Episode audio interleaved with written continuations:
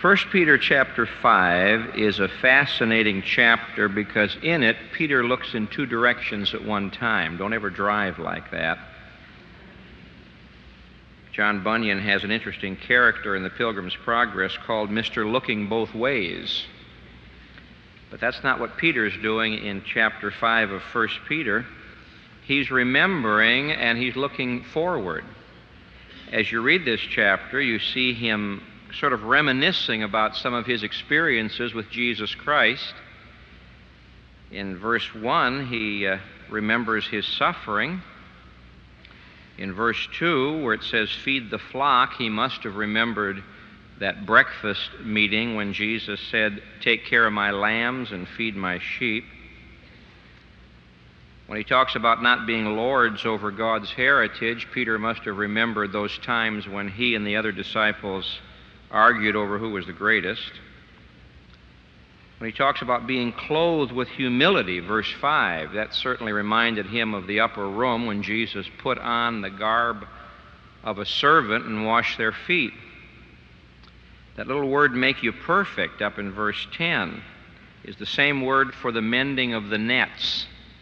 When Peter wrote that word, he must have remembered that time when he was mending the nets and the Lord Jesus called him. Talking about Satan as a lion in verse 8 certainly reminded him of that evening when Jesus said, Simon, Simon, Satan has asked to have all of you disciples, that he may sift you as wheat, but I'm praying for you, that your faith fail not. So throughout these words, Peter is looking back, but he's also looking ahead. And over and over again, he talks about glory. Verse 1, the glory that shall be revealed. Verse 4, the crown of glory. Verse 10, he's called us to his eternal glory. Verse 11, to him be glory. The path of the just is as the shining light that shines more and more into the perfect day. And I think the great theme of chapter 5 is that the best is yet to come. He's talking about the wonderful future we have as Christians. Now, everybody doesn't have a wonderful future. If you're here tonight and you've never been saved, you've never been born again, you don't have the life of God in your heart, you don't have a wonderful future. In fact, you have a very dismal future. It's appointed unto men once to die, and after this the judgment. Depart from me, ye that work iniquity, I never knew you. The Lord knows the way of the righteous, but the way of the ungodly shall perish. But for those of us who know Christ and are seeking to live for Christ, there is a tremendous future awaiting us. In fact, in chapter 5 of 1 Peter, the apostle describes for us four persons who can look forward to a very wonderful future. Now, of course, they're all Christians, but they are Christians who are going through certain experiences. Even though every believer in Jesus Christ is going to heaven, not every believer is going to have a well done when he gets to heaven. Even though every true Christian, born again through faith in Christ, will experience the glory of heaven, not every Christian is going to have the crown of glory or the glory that is earned through faithfulness. And so we ought to examine our lives tonight and see whether or not we fit into what Peter's talking about here. Now, who are the four persons that Peter talks about who have a bright, wonderful future ahead of them? Verses 1 through 4, those who are serving. Verses 5, 6, and 7, those who are submitting. Verses 8 and 9, those who are standing. Verse 10, those who are suffering. Now, if you are a believer who is serving, you've got a wonderful future ahead of you. If you are a believer who is submitting, you've got a wonderful future ahead of you. If you're a believer who's standing against the wiles of the devil, then you've got a great future ahead of you. And if you're a Christian who's suffering, you've got a great future ahead of you. Let's meet these four persons. Verses 1 through 4. The Christian who is serving, the elders who are among you, I exhort, who am also an elder. Peter didn't claim to be anything more than that. He didn't call for himself any high position in the church. He didn't claim to be something that he wasn't. He was an elder and a witness of the sufferings of Christ, and also a partaker of the glory that shall be revealed. Shepherd the flock of God which is among you, taking the oversight of it, not by constraint, but willingly, not for filthy lucre, but of a ready mind, an eager mind, not as being lords over God's heritage, but being examples to the flock. And when the chief shepherd shall appear, you shall receive a crown of glory that fadeth not away. He compares the local church to a flock, to sheep. That is a marvelous picture. Someday I want to write a book about the pictures of the church in the Bible. I think many Christians don't understand the great privilege it is to be a part of a local church. We're members of a body, we're stones in a temple, we're a part of a bride, we're soldiers in the army. Many pictures of the believer. But the one that you find over and over again is the flock. The flock. Sheep. He compares us to sheep, and our Lord was very wise when he did that. You see, we Christians as sheep are prone to wander. That's why we have to have shepherds. One of the great delights of the ministry is studying the Word of God and preaching the Word of God. There, the shepherd feeds the sheep. But oh, one of the difficulties of the ministry is chasing the sheep down, finding the sheep that are wandering and going off and saying, Look, you ought to get back where you ought to be. Sheep are prone to wander, sheep are very defenseless. They have to have someone protect them. Sheep, by and large, uh, enjoy flocking together. And when they get away from the flock, they get into trouble. And I've seen this with Christians. Sheep are uh, clean animals, and they're useful animals. You can, you can fleece them, they can reproduce, you can get milk from them. And Christians ought to be useful to the work of the Lord. He compares the church to a flock. Now, a flock has to have a shepherd. In fact, in the New Testament church, there was a plurality of elders, as we have here at Moody Church. We have elders who are on the pastoral staff. We have elders who are elected by the church, and we work together to give leadership to the church. He's suggesting here that the flock of itself cannot function apart from leadership. It was not the sheep who led the shepherds, it was the shepherds who led the sheep. This is why God has ordained that out of His church people are called, they are endowed, they are gifted to give spiritual leadership. Now, it's not an easy job.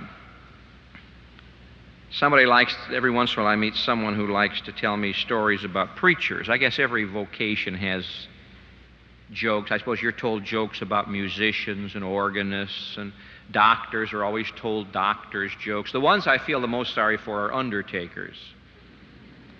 In the first place, most of them don't have a sense of humor. In the second place, there's nothing funny about what they do. It's difficult. But you heard about the little boy who said to his friend, um, What does your father do? Oh, he's a preacher. Ha, my dad works for a living. Uh, I'd much rather uh, punch a clock from 8 to 4. Be a lot easier. Do you ever stop to think of the burden of souls giving an account for your ministry among people? Not easy. And so he exhorts these elders and says, Now look, beware of certain sins. Number one is the sin of laziness. He said, Don't you do it because you have to do it, do it because you want to do it. I know men who preach because they have to say something. I'd much rather preach because I have something to say. I feel sorry for that preacher who constantly has to be urged, pushed, moved, or that elder, that church officer. Beware of laziness. There's no room for laziness. Now, you can be a lazy preacher. During these past seven years, I could have crawled up into my crow's nest up there in my study and read comic books. Nobody would have known the difference, except on Sundays when you stand in the pulpit and have nothing to say.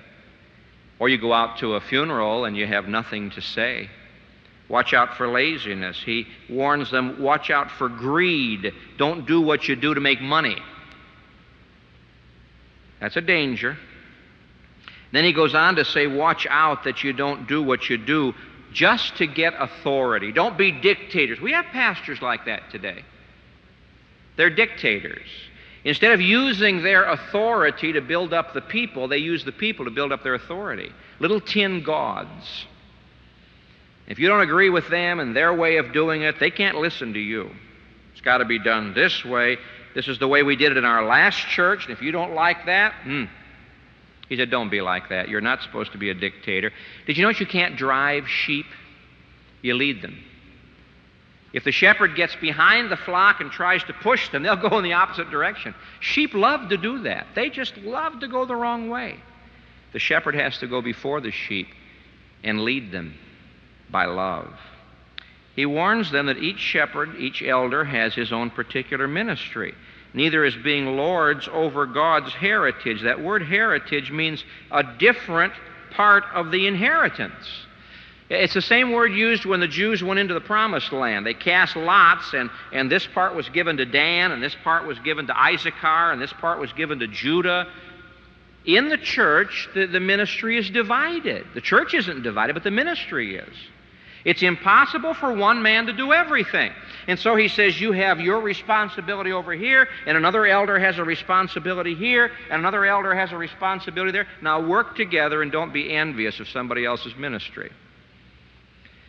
It's always a sad thing when a church looks for a wonder man who can do everything. It would be utterly impossible to find such a man. Now, what he's saying to us in verses 1 through 4 is if you're faithful in serving, the chief shepherd is going to appear. And when he appears, he'll give you a crown of glory that's not going to fade away. When the runners in the races won, they were given a crown of leaves. And after a few days, those leaves had faded away. If you and I are faithful in our work, you're doing your job, I'm doing my job, the elders, the deacons doing their job. When the chief shepherd appears, he'll say, Well done, here's your crown. In other words, we don't do what we do to please people. We don't do what we do to please ourselves. We do what we do to please the Lord. The serving. For in 5 through 7, he goes on to discuss the submitting. Those who are submissive to the Lord can anticipate God's blessing in like manner. Ye younger, submit yourselves unto the elder. Now, there the word elder means older in the faith. Yea, all of you. You say, well, I'm not young and I'm not old. All right, this includes you. All of you be subject one to another and be clothed with humility. Peter must have seen that night when the Lord Jesus put on a towel got down washed their feet, clothed with humility. For God resisteth the proud, but he gives grace to the humble. Humble yourselves, therefore, under the mighty hand of God, that he may exalt you in due time. Humble yourselves there literally means permit yourself to be humbled. Sometimes we humble ourselves in pride. We tell everybody how humble we are casting all your care upon him, for he careth for you. God will bless those who are submitting. You see, one of the dangers in a church is competition. Somebody belongs to this Sunday school class, somebody belongs to that group, someone belongs to this group, and there's a danger of competition. There's always the problem of the younger Christians who are coming along saying, well, these old fogies up there, they don't know what's going on in this church. He's talking here about the danger of division in the church. And often division is along the lines of age. Now, it takes young and old to build a church. I'm out in pastors' conferences. I anticipate even more of them in the days to come. And every once in a while, I hear some pastor say, I want to be a church of young people. I That's great. Where are you going to get your wisdom? Kind of hard to have deacons who are all young people, elders who are all young people. Somebody else says, Oh, I can't stand this new crowd of young people coming along. Boy, give me the seasoned saints who came out of the 40s. Great. Uh, I think I'm one of the saints who came out of the 40s. I got saved in 1945. But one of these days, we won't be here. you see how foolish that is? It can't be all the young and all the old. It needs to be both, and each submitted to the other. The young submit to the old for wisdom, the old submit to the young for enthusiasm and new ideas. Every church needs new enthusiasm and new ideas. Back in Peter's day, the Greek cities were divided up into youth guilds. We think that our big youth ideas are so new. They aren't. They had them back in Greece. And the various young men and young women would get together in guilds. Now, when these people got saved, they organized the church into guilds. They had youth conferences and youth meetings. And sometimes these young people would refuse to submit to the leadership of the older ones. Peter said that's a sin. The older ones need to listen to the young, and the younger ones need to listen to the older ones. One has wisdom, one has zeal. One knows the roots of the past and the mistakes of the past. The other has the great vision for the present and the zeal for the future. Now put them together, you've got a winning combination. Get them fighting each other, you've got problems. And so the answer is to submit. Humble yourselves under God's hand. If you get under God's hand, one day His hand will turn over and lift you up. But you exalt yourself. You say, well, if we can't do what we want to do, we'll go someplace else. Oh, that won't solve any problems. You just take your troubles with you.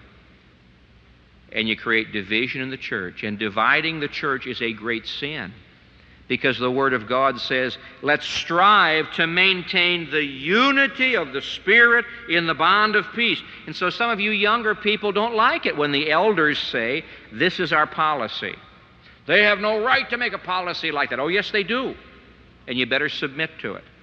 The elder may not like it when the young people say, well, we've got to make some changes here. Don't make changes. Been this way for 87 years. Can't be like that. We have to listen to one another. That's the beauty of the church. The shepherd and the sheep, the older and the younger, in unity and in love, the submitting. Now, I suggest to you that if we don't submit, one day we're going to answer for it. If we don't submit, if we are the cause of trouble, friction, competition, instead of cooperation, we're going to answer for it someday. I don't think God ever called me to destroy his work. Verses 8 and 9, he talks to those who are standing. And boy, if anyone knew anything about the devil, Peter did.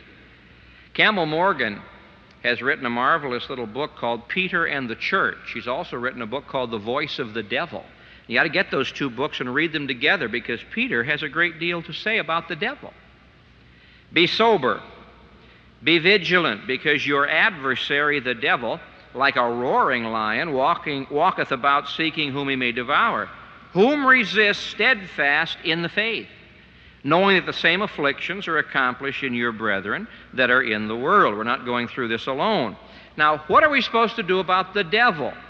Uh, here he's compared to a lion. Other places he's compared to a serpent. As a serpent, he deceives.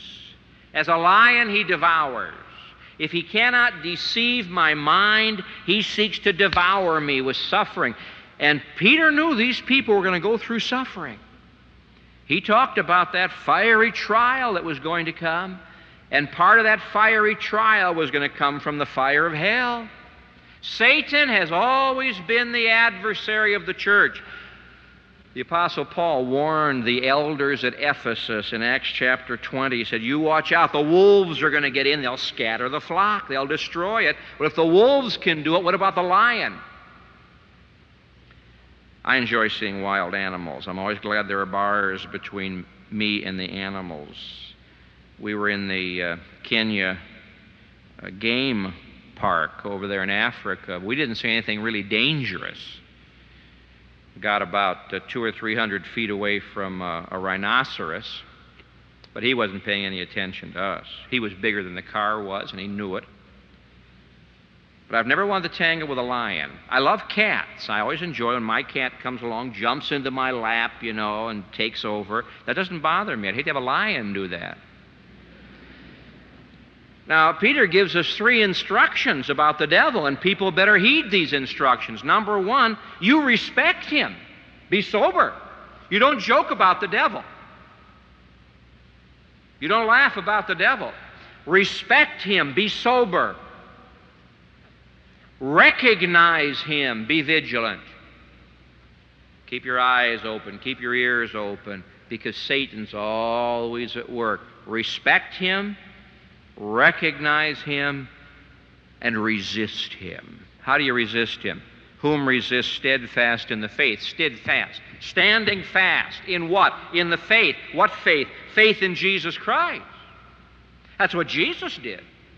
He didn't run when Satan came roaring at him. He just stood there and said, It is written, it is written, it is written.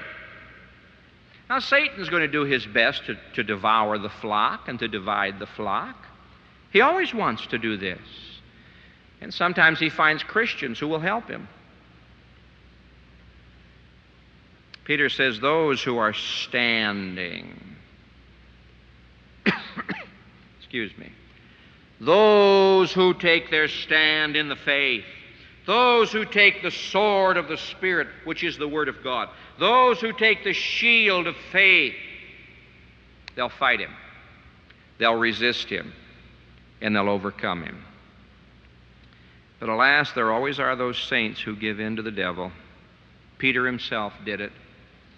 Jesus warned him. He says, Satan's after you. He wants to get a hold of you. I'm praying for you. Peter boasted and said, Oh, though the rest of this crowd forsake you, I'll never do that. And pride walks right into the devil's trap. Because pride is one of Satan's tools. Those who are standing can look forward to God's blessing and God's glory. Finally, verse 10 and verse 11. But. I'm always glad for that little word but. It means a contrast.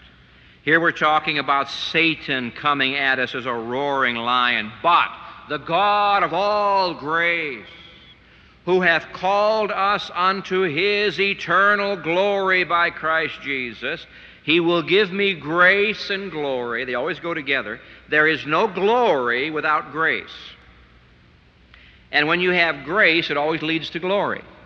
The God of all grace, who hath called us unto his eternal glory by Christ Jesus, after ye have suffered a while, make you perfect, establish, strengthen, settle you to him be glory and dominion forever and ever. Amen. He's talking here about the suffering. Suffering, glory. Suffering, glory. This is always the Bible pattern. Verse 1 of chapter 5 a witness of the sufferings of Christ and also a partaker of the glory that shall be revealed. Chapter 4, verse 13 but rejoice inasmuch as ye are partaker of Christ's sufferings, that when his glory is, shall be revealed, you may be glad also with exceeding joy. Verse 15, don't suffer as a murderer. Verse 16, if you suffer as a Christian, don't be ashamed. Let him glorify God. All the way through this book, it's suffering and glory. Suffering and glory. Paul says the same thing. I reckon that the sufferings of this present time are not worthy to be compared with the glory. Now, ladies and gentlemen, we're going to suffer. There are going to be the human sufferings of everyday life. We aren't getting any younger. There's going to be sickness. There's going to be pain. There's going to be surgery. There's going to be medication. There's going to be death. These are, these are things that belong to the, to the human part of life. There are things that belong to the spiritual part of life. Satan's going to fight us. We're going to go through suffering. In fact, one of the best things that can happen to the Church of Jesus Christ in America is a good taste of suffering. It'll separate the, the men from the boys, it'll separate the, the sheep from the goats. It'll separate the hangers on and spectators from those who are laying their lives down to serve Jesus Christ. The suffering. Now, what does Peter say about suffering? He says, number one, God provides the grace. If you're worrying about tomorrow or next week or two weeks from now, God provides the grace. He's the God of all grace. All grace. Not part of the grace, all grace. God has cornered the market on grace. Nobody can outbid him. He has all grace. And his throne is a throne of grace. And his word is the word of his grace. And the Holy Spirit is the spirit of grace. And Jesus Christ is full of grace and truth. And so you and I can depend upon God providing all the grace. Not only does He provide the grace, but He promises the glory. The God of all grace who has called us to His eternal glory. Now, in between the grace and the glory, what is God doing? In between the suffering and the glory, what is God doing? Grace in suffering, glory, no suffering. What happens in between? He tells us what happens. Make you perfect. That word means mature you, equip you, develop you. Why is God doing what He's doing in our lives? He doesn't want us to stay in diapers.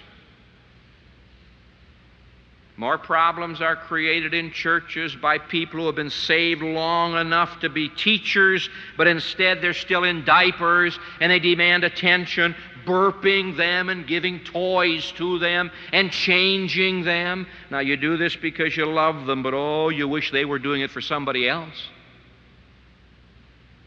Book of Hebrews was written to a church like that. He says, For the time you've been saved, you ought to be teaching others, but now somebody else has to teach you the ABCs. You're back in a spiritual second childhood. What does God want to do? He wants to mature us. He wants to equip us to get out and help other people. Not be taking in all the time, but giving out. That's what that word means. After you've suffered a while, make you perfect. So God provides the grace and God uh, gives the promise of glory.